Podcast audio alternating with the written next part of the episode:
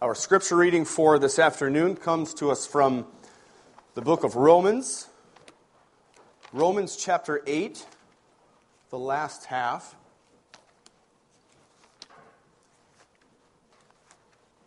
Here, the Holy Spirit, through the Apostle Paul, teaches us to have hope and comfort, especially in the midst of suffering. And he does this with a view to the future glory that awaits us. And this reading is in connection with the teaching of God's word concerning God's providence, his care over creation. So, Romans 8, beginning at verse 18, and after the reading, we will respond with Psalm 139, stanzas 1, 9, and 10. For I consider that the sufferings of this present time are not worth comparing with the glory that is to be revealed to us. For the creation waits with eager longing for the revealing of the sons of God. For the creation was subjected to futility, not willingly, but because of him who subjected it, in hope that the creation itself will be set free from its bondage to corruption and obtain the freedom of the glory of the children of God. For we know that the whole creation has been groaning together in the pangs of childbirth until now. And not only the creation, but we ourselves, who have the first fruits of the Spirit, groan inwardly as we wait eagerly for adoption as sons, the redemption of our bodies. For in this hope we were saved. Now, hope that is seen is not hope. For who hopes for what he sees? But if we hope for what we do not see, we wait for it with patience. Likewise, the Spirit helps us in our weakness. For we do not know what to pray for as we ought, but the Spirit Himself intercedes for us with groanings too deep for words. And he who searches hearts knows what is the mind of the Spirit, because the Spirit intercedes for the saints according to the will of God. And we know that for those who love God, all things work together for good, for those who are called according to his purpose. For those whom he foreknew, he also predestined to be conformed to the image of his Son, in order that he might be the firstborn among many brothers. And those whom he predestined, he also called. And those whom he called, he also justified. And those whom he justified, he also glorified. What then shall we say to these things? If God is for us, who can be against us? He who did not spare his own son, but gave him up for us all, how will he not also with him graciously give us all things? Who shall bring any charge against God's elect? It is God who justifies. Who is to condemn? Christ Jesus is the one who died. More than that, who was raised, who is at the right hand of God, who indeed is interceding for us. Who shall separate us from the love of Christ? Shall tribulation or distress? or persecution, or famine, or nakedness, or danger, or sword. As it is written, For your sake we are being killed all the day long. We are regarded as sheep to be slaughtered. No, in all these things we are more than conquerors through him who loved us. For I am sure that neither death, nor life, nor angels, nor rulers, nor things present, nor things to come, nor powers, nor height, nor depth, nor anything else in all creation will be able to separate us from the love of God in Christ Jesus our Lord.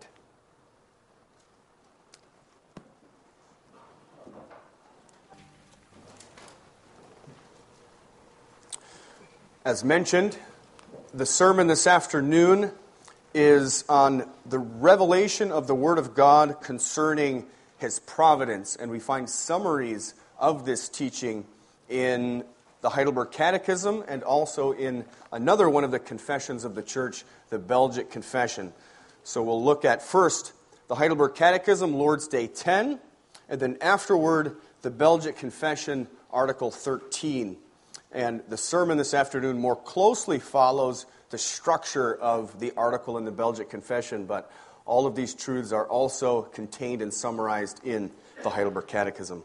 So, first, Lord's Day 10, question and answer 27. This is on page 525. What do you understand by the providence of God? God's providence is his almighty and ever present power, whereby, as with his hand, he still upholds heaven and earth and all creatures, and so governs them that leaf and blade, rain and drought, fruitful and barren years, food and drink, health and sickness, riches and poverty, indeed, all things come to us not by chance, but by his fatherly hand. What does it benefit us to know that God cre- has created all things and still upholds them by his providence? We can be patient in adversity, thankful in prosperity, and with a view to the future, we can have a firm confidence in our faithful God and Father that no creature shall separate us from his love. For all creatures are so completely in his hand that without his will, they cannot so much as move. We turn now to the Belgic Confession, Article 13, which is on page 503. Article 13, the providence of God. We believe that this good God, after he had created all things, did not abandon them to, or give them up to fortune or chance, but that according to his holy will, he so rules and governs them that in this world nothing happens without his direction. Yet God is not the author of the sins which are committed, nor can he be charged with them. For his power and goodness are so great and beyond understanding that he ordains and executes his work in the most excellent and just manner, even when devils and wicked men act unjustly. And as to his actions surpassing human understanding, we will not curiously inquire farther than our capacity allows us. But with the greatest humility and reverence, we adore the just judgments of God which are hidden from us. And we content ourselves that we are pupils of Christ who have only to learn those things which he teaches us in his word, without transgressing these limits. This doctrine gives us inexpressible consolation, for we learn thereby that nothing can happen to us by chance, but only by the direction of our gracious heavenly Father. He watches over us with fatherly care, keeping all creatures so under his power that not one hair of our head for they are all numbered, nor one sparrow can fall to the ground without the will of our Father. Matthew 10, 29 and 30. In this we trust, because we know that he holds in check the devil and all our enemies, so that they cannot hurt us without his permission and will. We therefore reject the damnable error of the Epicureans, who say that God does not concern himself with anything but leaves all things to chance. So far, the reading from our confessions. After the sermon, we will respond to the proclamation of the gospel with hymn 64.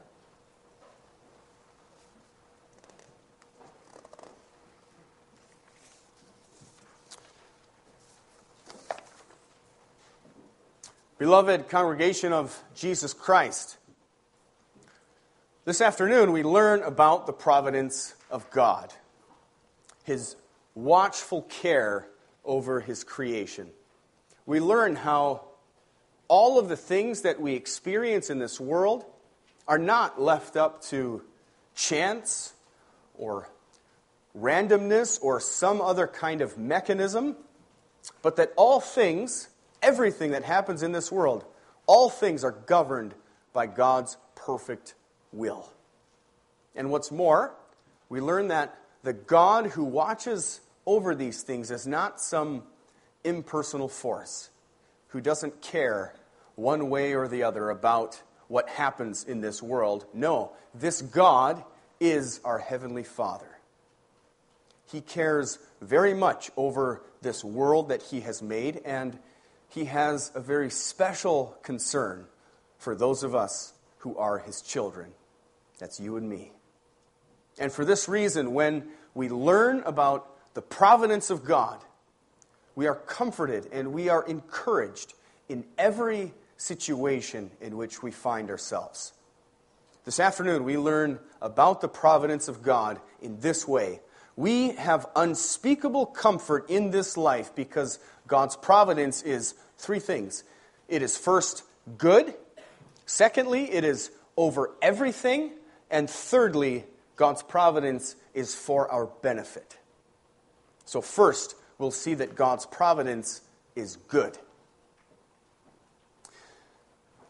It's important that we note how this article in the Belgic Confession begins. It begins in this way We believe that this good God. So, in teaching, in teaching us about the providence of God, we are first prompted to consider who is the God of providence? Who is the God who, who governs these things? What is he like?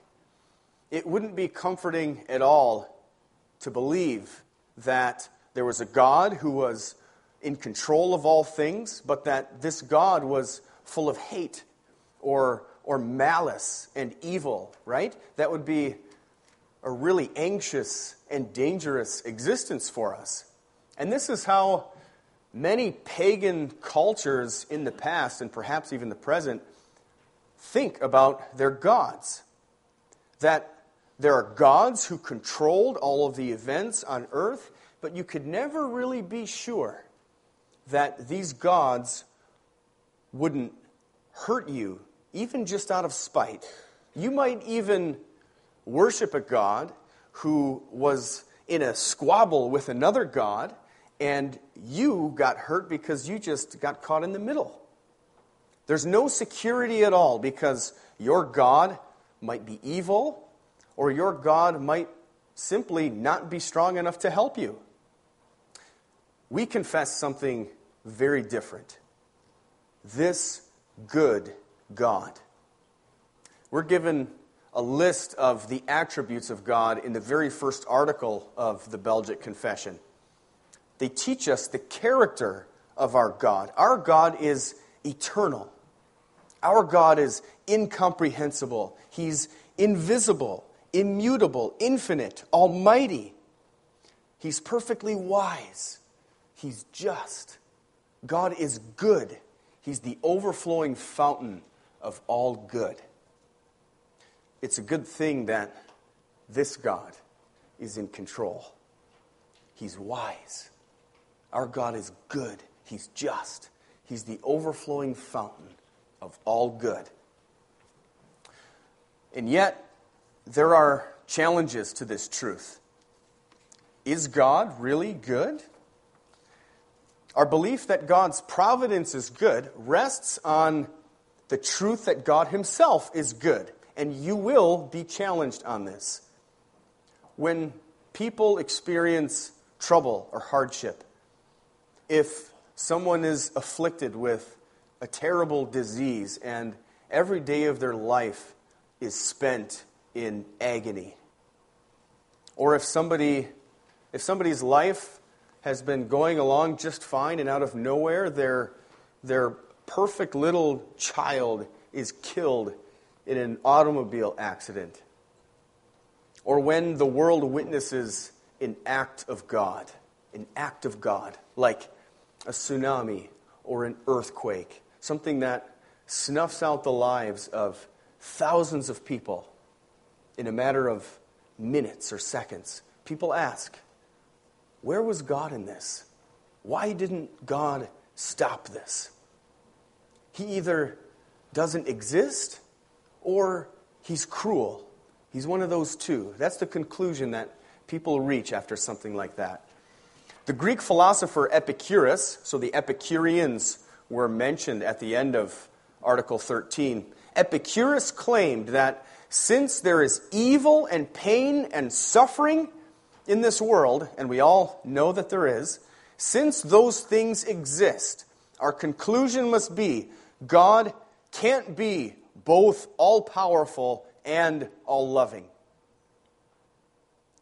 Epicurus said, Evil exists, so our conclusion must be God is either unable to take it away or he's unwilling. Or maybe he's both. God is either weak or he's cruel, or he's weak and cruel. If that's the case, why do we call him God? Why do we consider him fit to be worshiped? How do you answer that question? How do you answer that? Well, we will see that our God, we saw this just a moment ago, our God is almighty. He is powerful enough. And He is perfectly wise. And He is just. And He's good. He's the overflowing fountain of all good. So He is willing to take these things away. So, how can, how can these things be? Well, we understand by the teaching of God's Word. God has taught us these things. We understand by His Word that evil came into this world because of sin.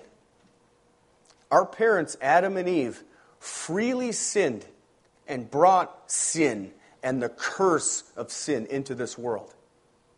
And yes, here comes another objection. Why didn't God stop it? Yes, God could have prevented it.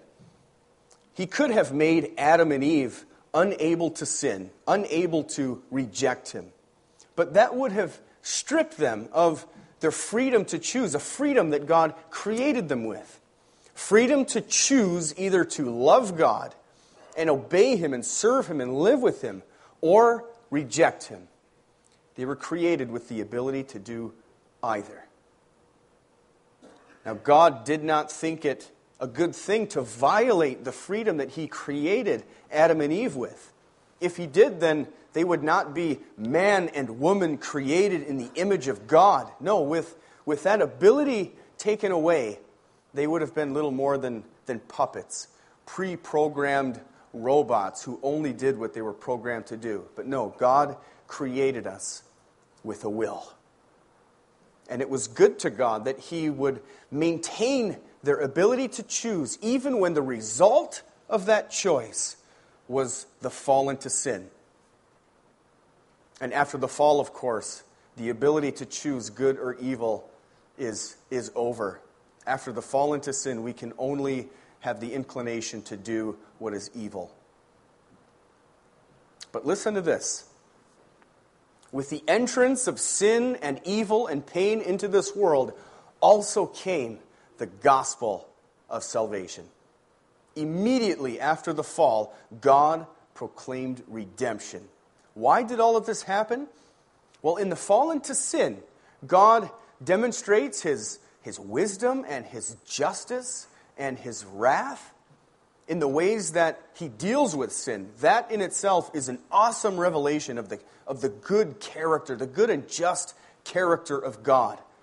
But even more than that, in the fall into sin, he demonstrates his wisdom and his love and his mercy in the way that he deals with sin and forgives sin by sending his own son as a ransom. Yes, we can say there is evil and pain and suffering in this world. But this is the gospel. God is willing and able to do away with it, and He is, in fact, doing away with it right now.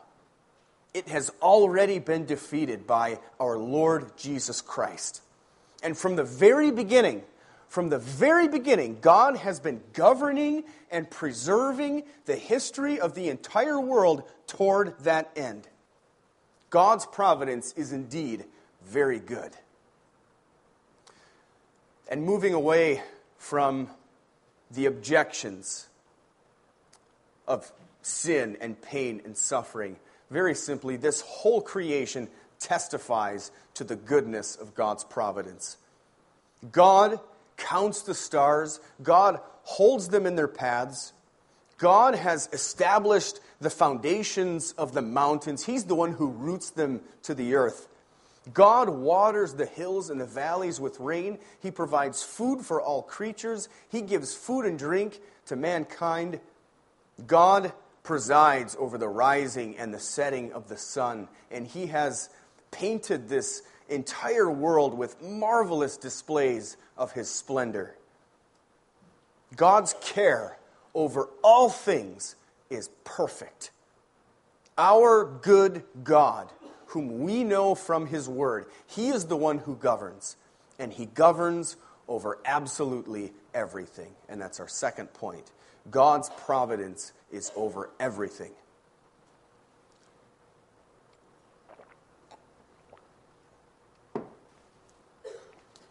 We read in Article 13 that nothing happens without his direction. Nothing. And we confess something similar in the Heidelberg Catechism. We confess that leaf and blade, rain and drought, fruitful and barren years, riches and poverty, health and sickness, all things come from God's fatherly hand. All the things that can impact us in this life. Things that we are able to perceive as good for us or bad for us all things that occur in our lives. God teaches us that they are for our good. We read that earlier, Romans 8, verse 28. God works all things for the good of those who love him, who have been called according to his purpose. But the question is is that the extent of it? Or what is the extent of God's care? Does God only carefully govern and tune the things that are perceptible to us, things that are measurable to us, things that we can see having a direct impact on people. And maybe the, you know, the rest of the world is just the world operating according to its laws, according to physical constants. Well, sometimes I think we might tend to think this way. We might think that some things in this world are so small, so unimportant, that they couldn't possibly be the concern of God. God is concerned with cosmological things, planets, universe, the universe, galaxies. God is concerned with nations, kingdoms, life, and death. Surely there must be something that's so small that it doesn't matter, right? There must be something that's too unimportant. For example, there was a discussion in a theological journal about whether God consciously and with, with purpose directs and directs the number and arrangement of coffee grounds in any given scoop of coffee.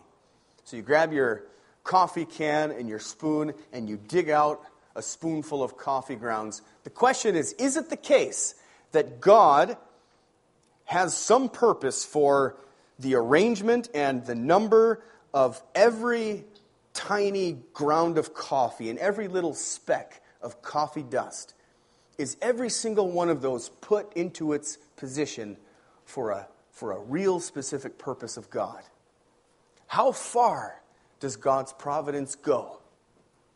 Does God think about every single drop of water on this planet? One drop runs down a mountain and makes it all the way to the ocean. One drop ends up in a cornfield and is responsible for moistening one particular kernel of corn. One raindrop or one drop of water evaporates and is carried a thousand miles away and falls as a raindrop and ends up as just a splat on somebody's windshield. Does God really carefully determine all of these things? Does it even matter to us? Does it affect anything? Yes, it does matter. It does affect. But it's too great for us, it's too massive for us to understand the causes and the effects of all of these things. And this is especially where we respond to this teaching with humility and trust and love. We can't comprehend this. We can't comprehend that our great God directs every atom in this universe, every dust particle. There is nothing that is outside of his care. God is infinite. God is infinite. Things that are beyond us are not beyond God. And the Belgic Confession mentions something specifically for our comfort the hairs of our heads. Our hairs. When we have to give our little boys haircuts, you know, we have to pick them up and set them on the counter, and they sometimes squirm all over the place because they're little and the, and the hair clippers are noisy and maybe a little bit scary. And, you know, little boys hate getting their hair cut anyway. So, hair gets everywhere, absolutely everywhere. It gets in the sink, it gets on the floor, it gets all over us. It would be impossible for us to keep track of every single one of those hairs. But guess what? Every single one of those hairs has a special number on it. God cares about every single one of them, and He won't let anything happen to any of your hairs unless He decides and He wills it. God cares that hair number 317 landed in the sink. He cares that number 33 is on the floor. He cares that number 168 got missed by mom and now it, now it sticks up in the air. God has these things in his mind. What a God and Father we have. Now, here's the big one. This is a difficult one for us. Even the decisions of people. Every decision is directed by God. In Proverbs 21, verse 1, we read that the king's heart is a stream of water in the hand of the Lord. He turns it wherever he will. Even evil decisions. That's a tough one. We might prefer to say that God only allows or permits people or demons or Satan to do evil things. We might prefer to say that God directs events, but when a person performs an evil deed or makes an evil decision, how could God have anything to do with that?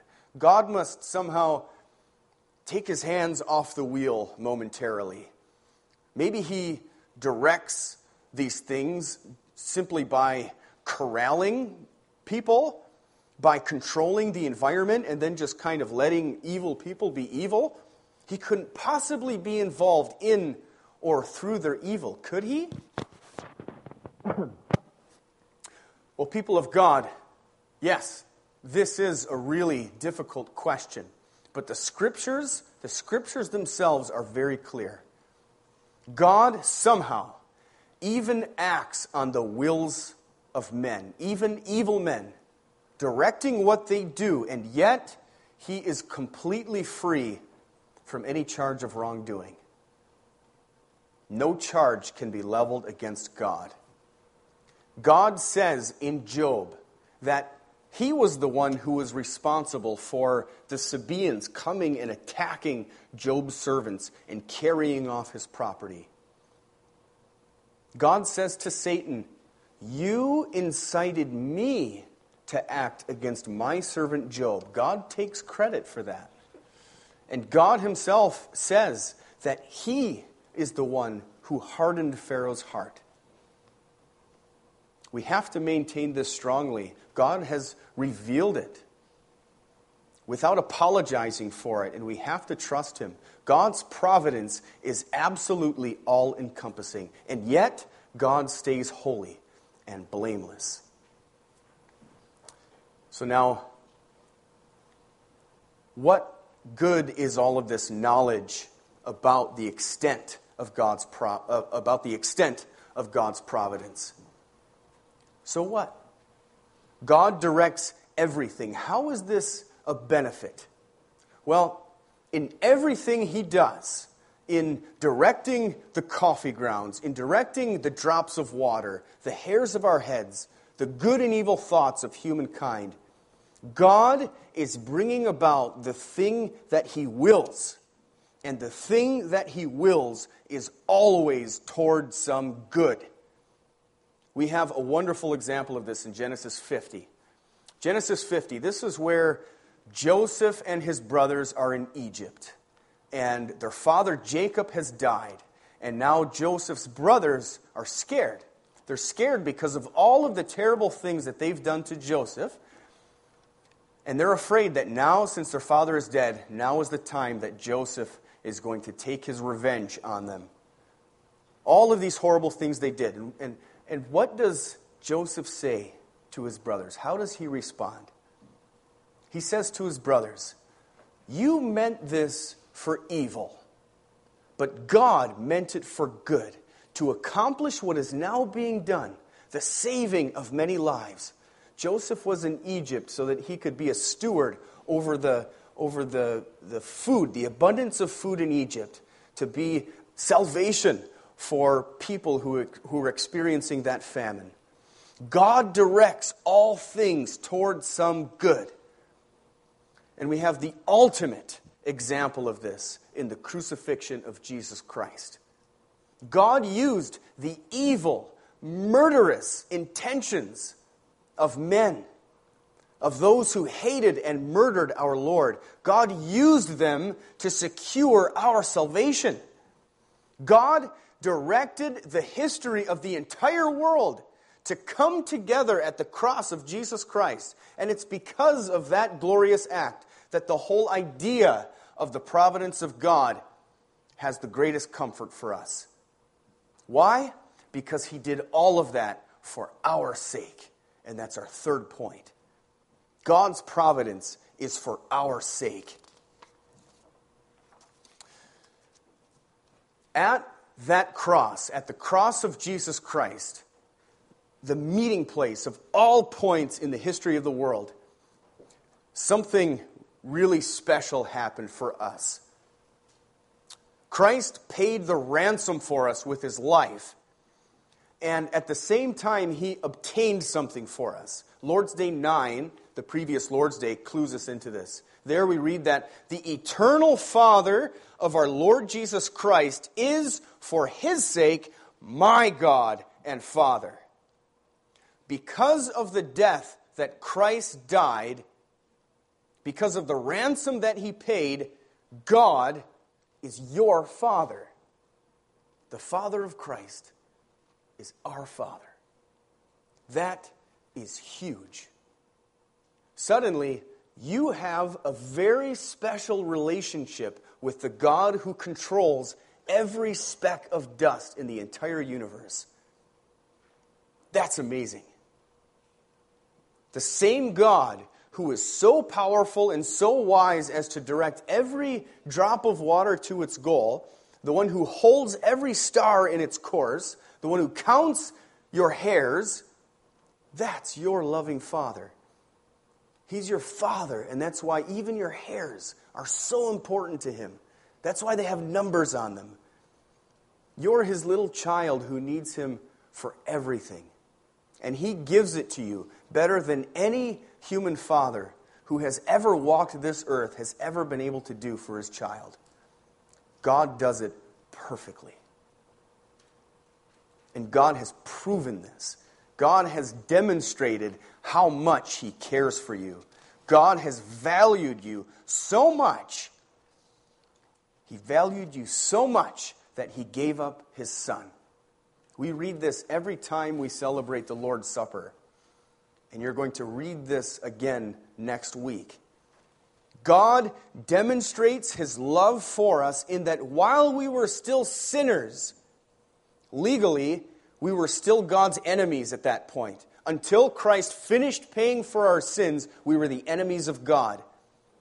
If we were his enemies and he cared for us so much that he gave up his son to die, if he loved you enough to put his son through a death like that, while you were his enemy, how much more, how much more will he, now that you are his child, give you the most perfect, perfect fatherly and loving care? If God so masterfully, with such infinite wisdom, wove history toward such a brutal event for his own son, his son whom he loves, his son whom he loves. If he did that for you, how could we ever doubt his care? Every moment of our lives, every breath, every interaction, all directing us toward our ultimate good, the salvation of our souls and our eternal life with Him. That's what everything in our life is for. We are assured of this in Romans 8. Romans 8, verse 28. We know that in all things, not some things, not most things, all things, all things, God works for the good of those who love Him if that is true, then how do we live? How do we live our lives? How do we view all of the events in our lives, especially the tragic ones?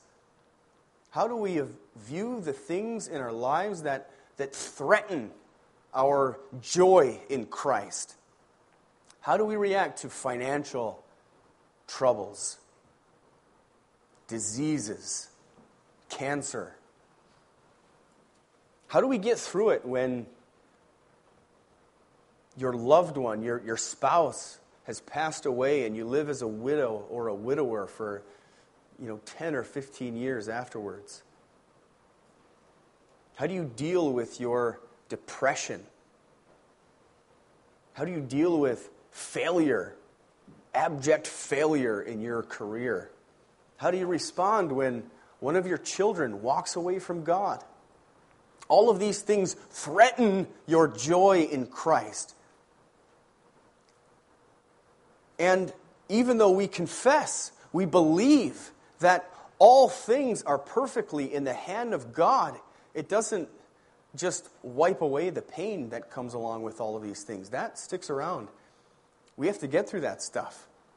And we wonder, what is the sense? What is the sense of all of this? Why do I have to go through these things? Why?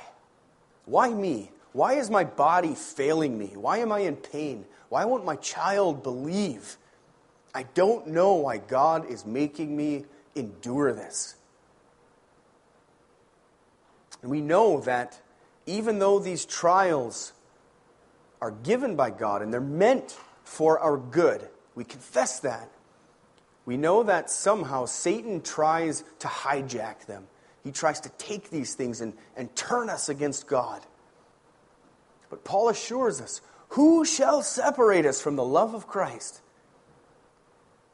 Shall trouble or hardship, persecution or famine or nakedness or danger or sword? As it is written, For your sake we face death all day long. We are considered sheep to be slaughtered. No, in all these things we are more than conquerors through him who loved us. For I am convinced, I'm convinced that neither death nor life, neither angels nor demons, nor the present nor the future, nor any other powers, nor anything else in all creation will be able to separate us from the love of God that is in Christ Jesus our Lord. Nothing shall separate us no cancer, no hardship, nothing. We're preserved by God through all of those things. And James teaches even further than that.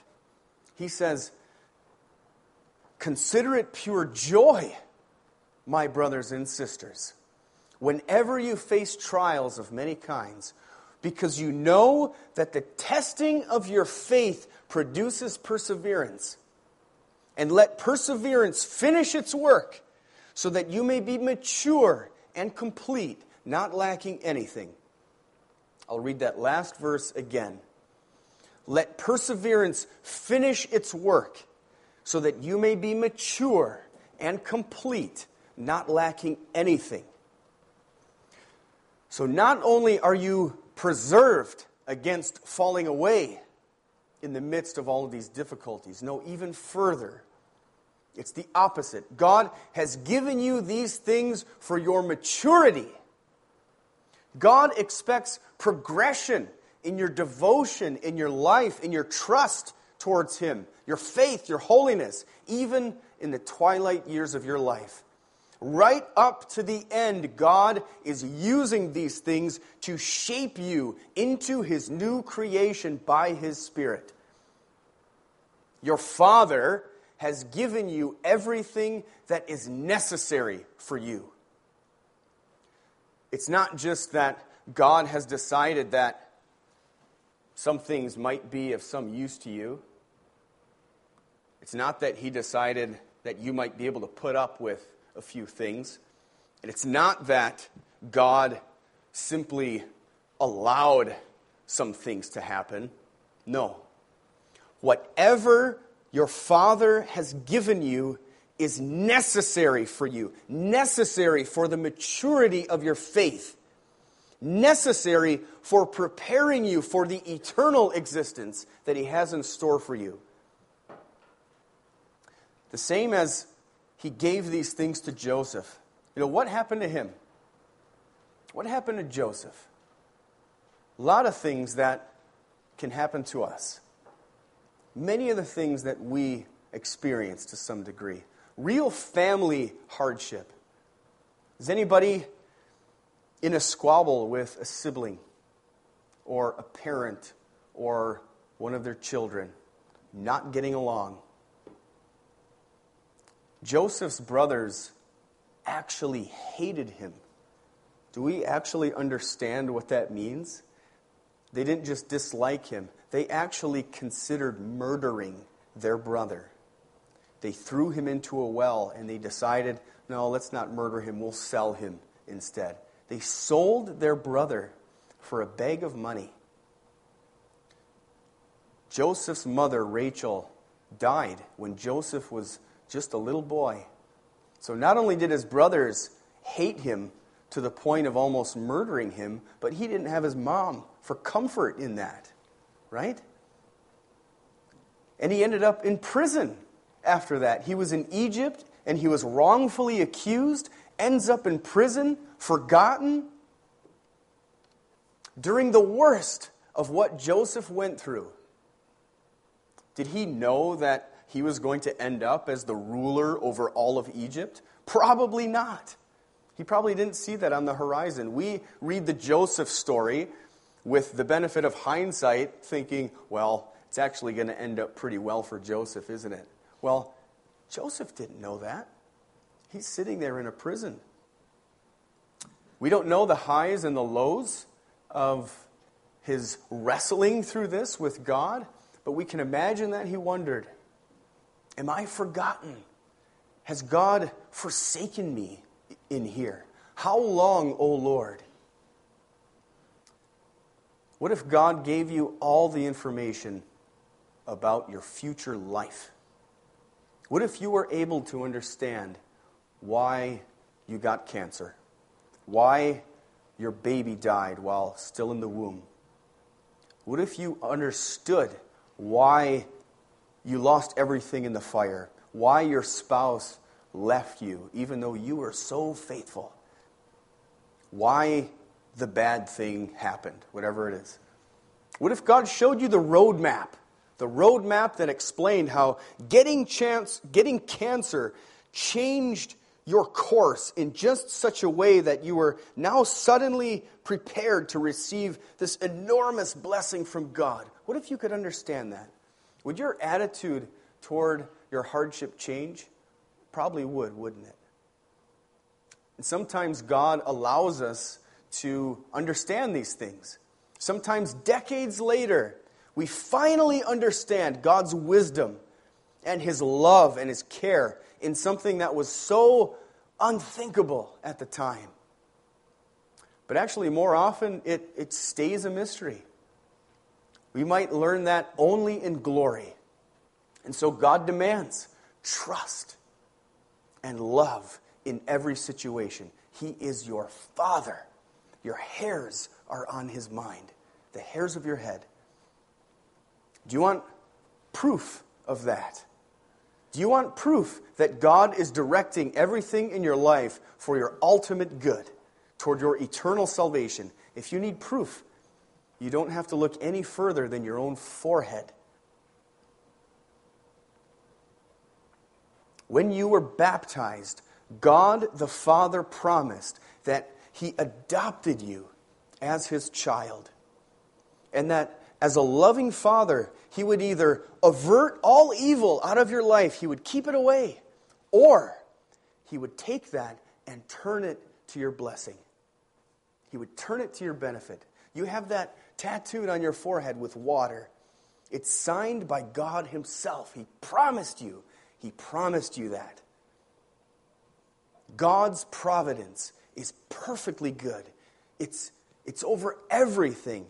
It's for your benefit, and we can praise Him and we can glorify Him for this. Lord's Day 3 teaches us that that is the very purpose of our creation in the first place to give glory to God. We were created so that we might rightly know God, live with Him, and love Him, so that we can praise and glorify Him properly. That is our eternal existence. And God has providentially seen to it that that future is secured for us. Ephesians 1 11 and 12. In Christ, we were also chosen, having been predestined according to the plan of Him who works out everything in conformity with the purpose of His will, in order that we, who were the first to hope in Christ, in order that we might be to the praise of His glory. When this world passes away, and when we are glorified and perfected, our life is going to consist of glorifying and praising and enjoying God forever and ever. That is why God has done such wonderful things throughout all the ages. This is why your heavenly Father so carefully directs your life instant by instant. Health, sickness, relationships, all of it. In order to bring you into His glory to reveal his glory to you forever and ever. And that's why we can be contentedly humble, humble before God with, with the limited understanding that we have over these things. Why? Because we trust our Father. We trust Him. And this is why we can be patient in trouble. And even more than that, this is why we can rejoice in our trials. Because God is preparing you for glory. This is our glorious destination. And we just have a taste of that right now. But we have a firm and a sure hope for it. Where is all of this going? What is it all for? Well, it's for our benefit, and it's to the praise of His glory. Amen.